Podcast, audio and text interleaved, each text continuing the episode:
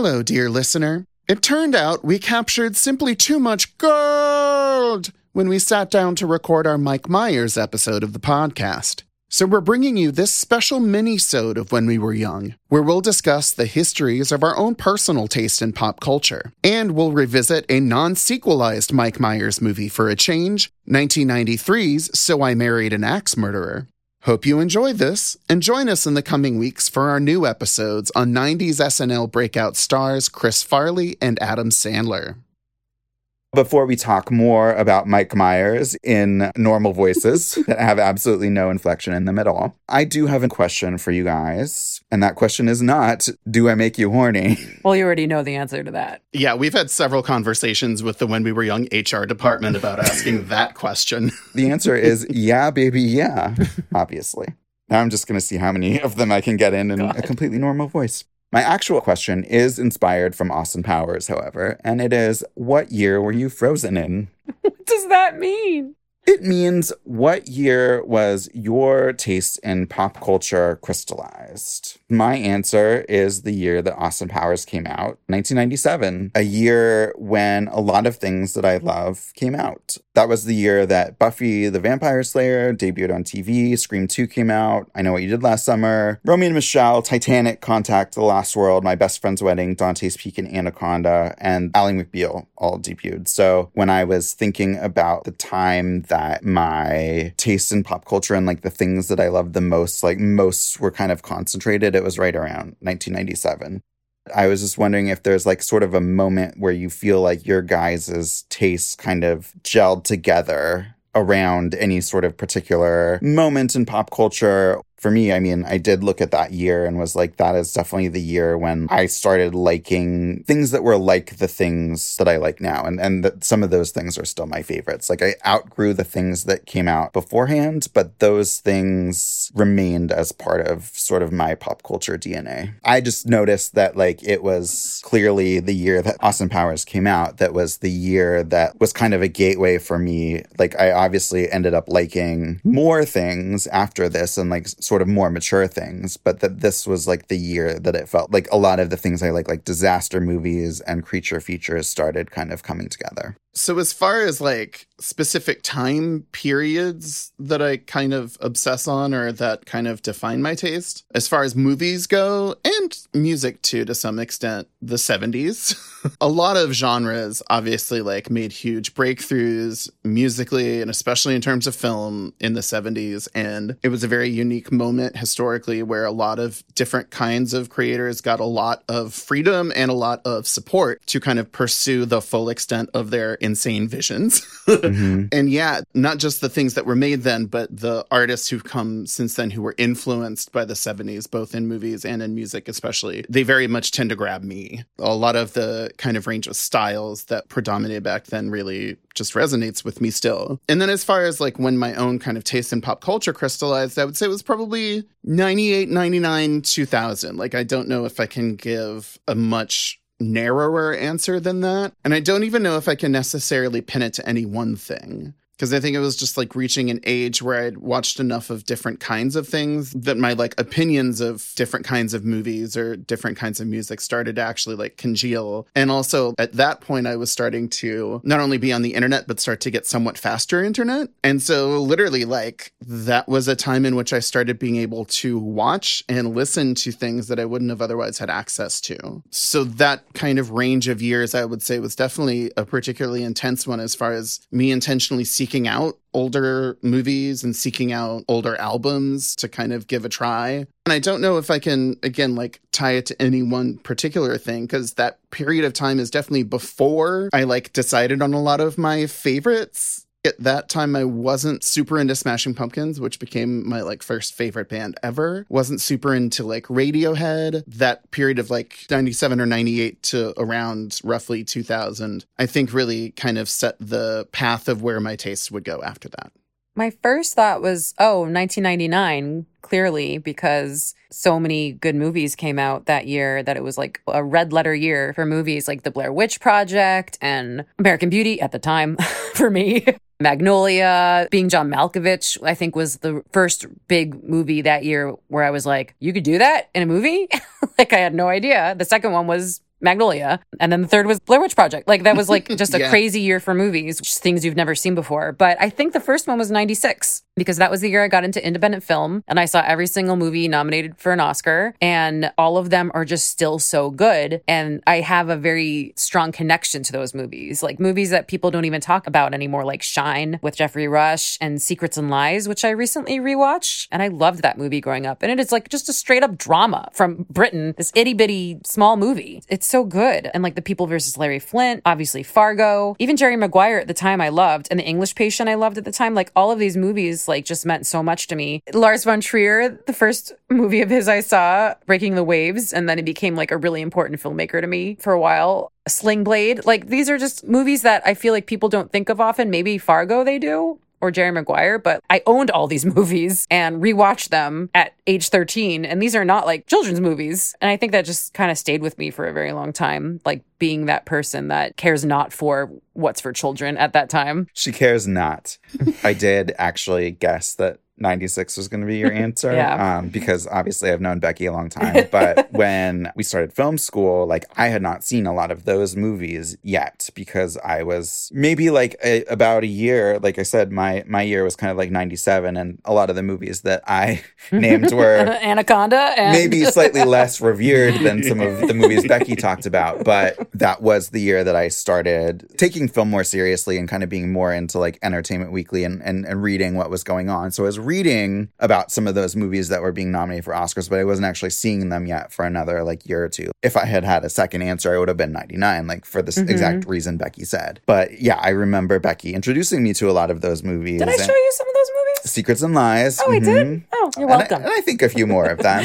Um, and I just remember that about you, like 96, I think at the time you said was like one of your big film years. So we know each other well, I guess, Yeah. is, is the moral of that story. It's probably not a coincidence that all our years are very close together because I think that's just like the time in your life that the things that you love start transitioning from whatever you loved as a kid. Some of that stuff you might carry forward. Obviously, we talk about that a lot. Like for me, Jurassic Park, I loved it as a kid, still do. But like there's kind of a time when your tastes kind of start like shifting and like you kind of start figuring out what you're actually into versus and like leaving behind some of the stuff that you liked before. Yeah, and I mean, like now that I'm thinking of it, it's also very much, I think, tied to that stage of pre-adolescence where you're starting to feel the social pressure to define yourself as a person, and so that becomes kind of like a cauldron of an experience where, like, I feel like almost anything we might have watched during that time would have hit us harder, or like would have been something that we kind of weaved into the nest of how we saw ourselves. Mm-hmm. Mm-hmm. Yeah, I definitely was like known as Sarah Michelle Gellar fan at the time. So that was like one of my things that everyone that I knew knew about me and They and knew him as the boy who loved the blondes. That is also true. That's your autobiography name.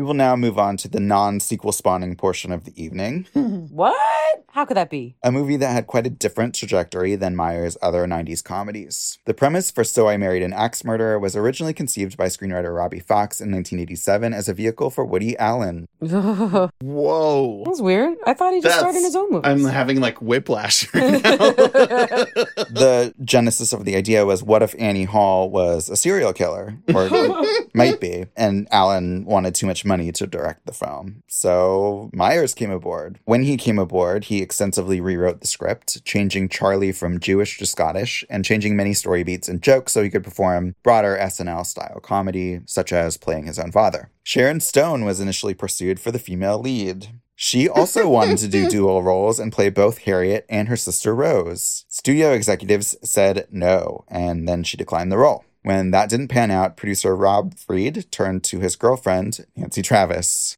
Thomas Schlamme, who was mostly known for TV work at the time, and still is, eventually got the directing gig and has called this the most difficult experience of his career. oh, wow. He wanted to make a more mature film than Myers did, so they clashed a lot on set. Myers is said to have occasionally holed up in his trailer, refusing to work during the shoot. So I Married an Axe Murderer opened in theaters July 30th, 1993. It made $11.5 million at the box office, not very much, and it opened to mixed reviews. Leonard Klady of Variety said, So I Married an Axe Murderer may have to dodge some angry Scotsmen, but otherwise should click with those looking for slightly upscale humor that's not averse to a few well placed cheap shots. It's a delightful and unexpected surprise. David Cronky, writing for The Hollywood Reporter, said even Wayne Campbell would blow chunks at So I Married an Axe Murderer. Mike Myers' new vehicle suggests, with the so in the title, an offhanded postmodern take on the overheated Roger Corman flick. But the film assumes anything but a wry, ironic tone. The result is a sloppy, nearly two hour riff on that tiredest of sitcom conceits. When you looked at your watch and you said I wasn't late for you, I was wondering who it was late for. Well, not me. No, no. I like the nightlife. I like to boogie. Hmm. I'll make the tea then.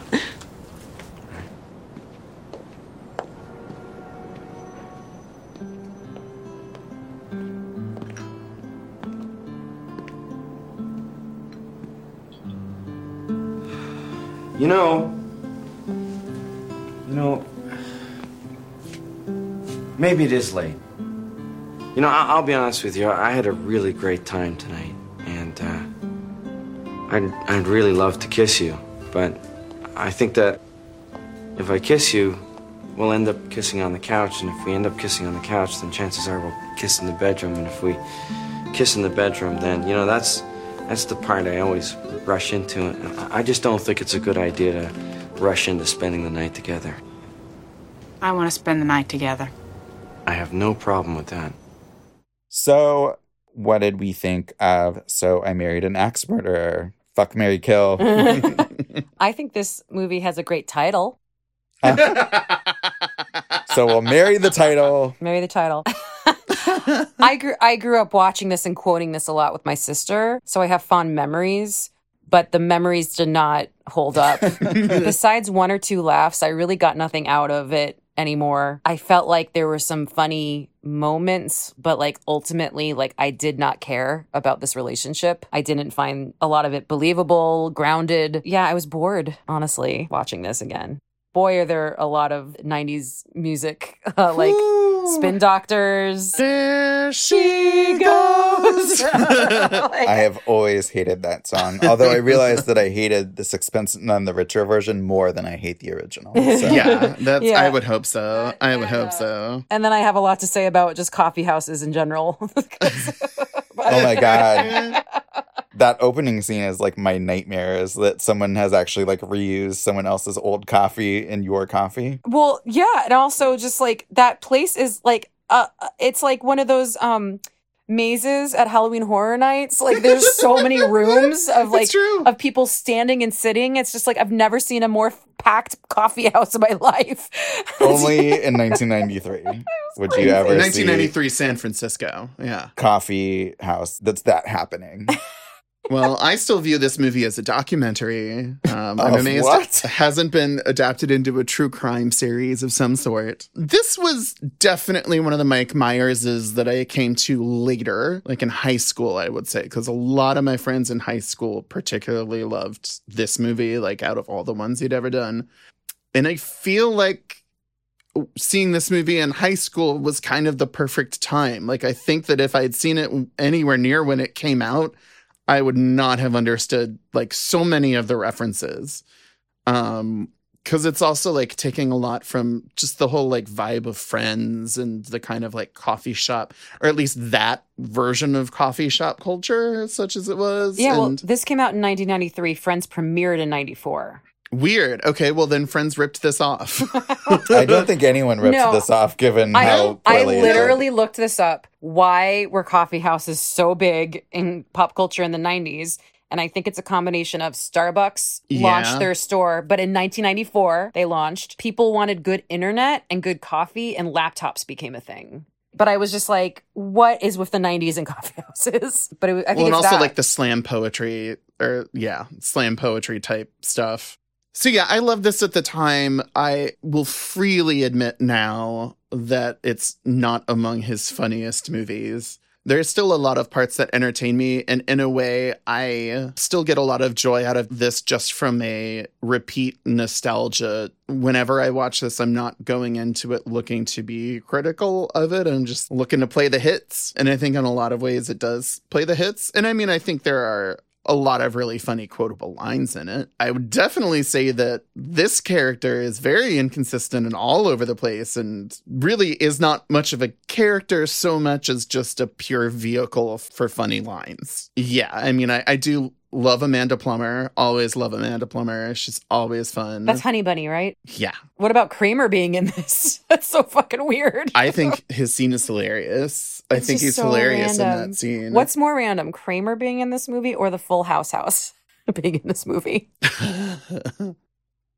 Both. I don't know. I can't choose. Did you re- did you recognize that? I didn't. They're at on the giant recognize lawn that. in that exact area. You know when they when they pan out of the credits of the Full House house? That's that. It's a very iconic part of San Francisco. Mm, okay, I know what you're talking about now. I also think I had I think I had a jigsaw puzzle of that same area. I'm not even kidding. Like an 800 piece famous. jigsaw puzzle of that exact area. I also love Phil Hartman's Alcatraz thing in this. Phil Hartman has a bit in this. He's a guard at a prison and talks about ocular penetration, if you will.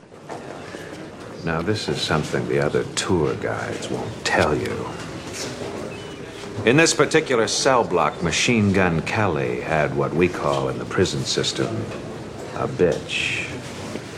And one night, in a jealous rage, Kelly took a makeshift knife or shiv and cut out the bitch's eyes. Hey, you know another thing about Harriet I love?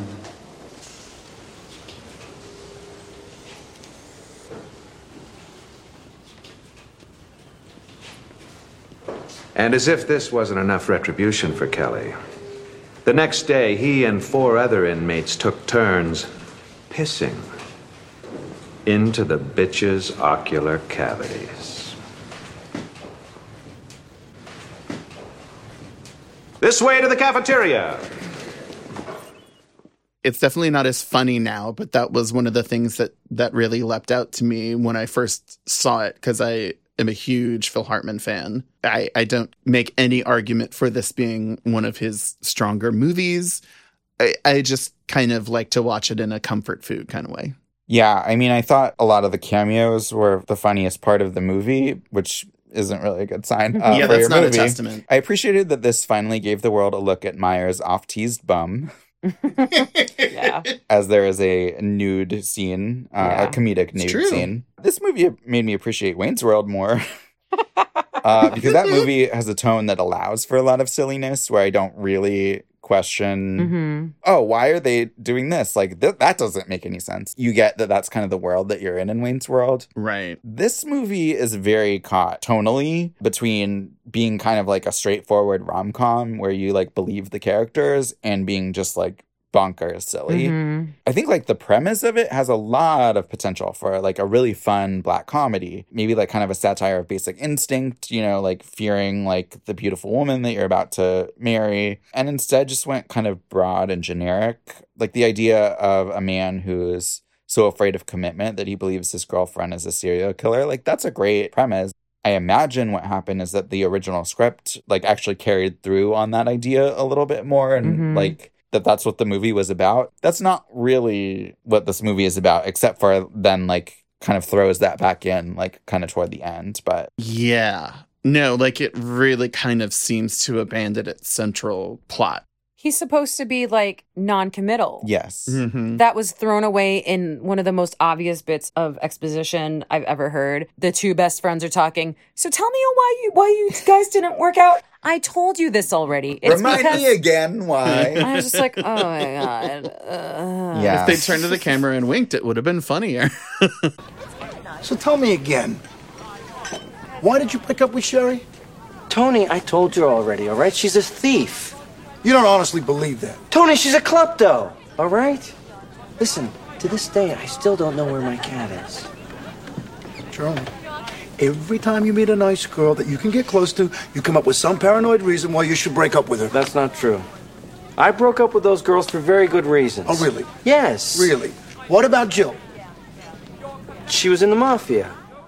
I didn't get any of that really about like I think I was like three fourths of the way and my husband was, you know, watching over my shoulder and he's like, What's the moral of this story? And I was like, I don't know. Mm-hmm. I don't know, something about commitment. I mean, he was kind of right to be afraid. so I don't know.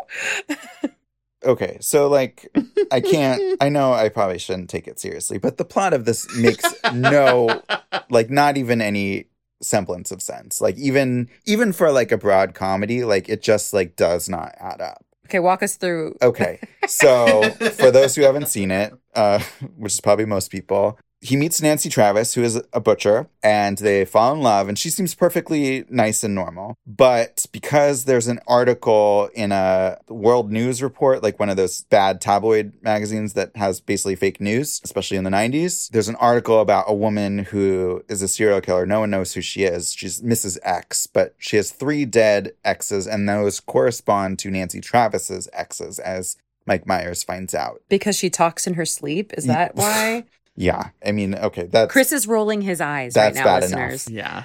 But okay, so what it ends up being, sorry, spoiler for this movie, but Nancy Travis has married all three of these men who ended up dead, but does not realize that they're dead. Her sister killed them all after they got married and left breakup notes so that Nancy Travis would think they broke up with her. All three times. Yes, For all three marriages. all three times. Abruptly, immediately, overnight. So she had to move cities every time, presumably change her name because, like, the police would obviously know, like, if she got married three times, that would be a legal record, right? Yes. Like, also, a death certificate. Get it? You know. Yeah. like the media, like, at least this tabloid news story knows that these people are dead, but she does not know any of these people are dead. So she buys this all. So let's say the first one. She's like, "My husband left me. He left me this note. Why do I have to flee the state? Yes.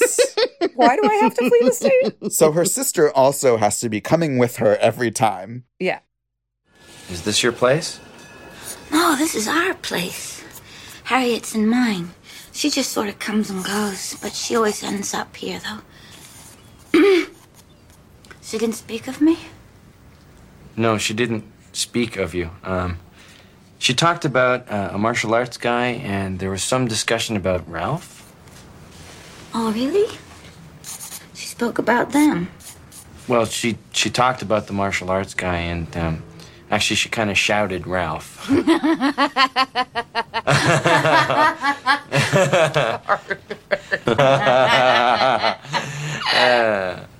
Oh, well, you know Harriet. Well, actually, I don't. But you did have sex with her. Hello. I'm gonna go now. Oh. I'm not gonna tell Harriet that anything happened. Well, Rose. Rose. Nothing did happen. Don't worry, Charlie. Just be careful. Her sister, who is very creepy in, in the first scene that she's Yeah, in, which she's- is really she- only one scene. She gives off major villain vibes Yeah. immediately. so it's very obvious. And so the sister has to be following her, you know, moving with her every time. Doesn't kill them off before they get married. Like always waits Uh-huh. until the honeymoon. Yeah. Even though that would make it much harder.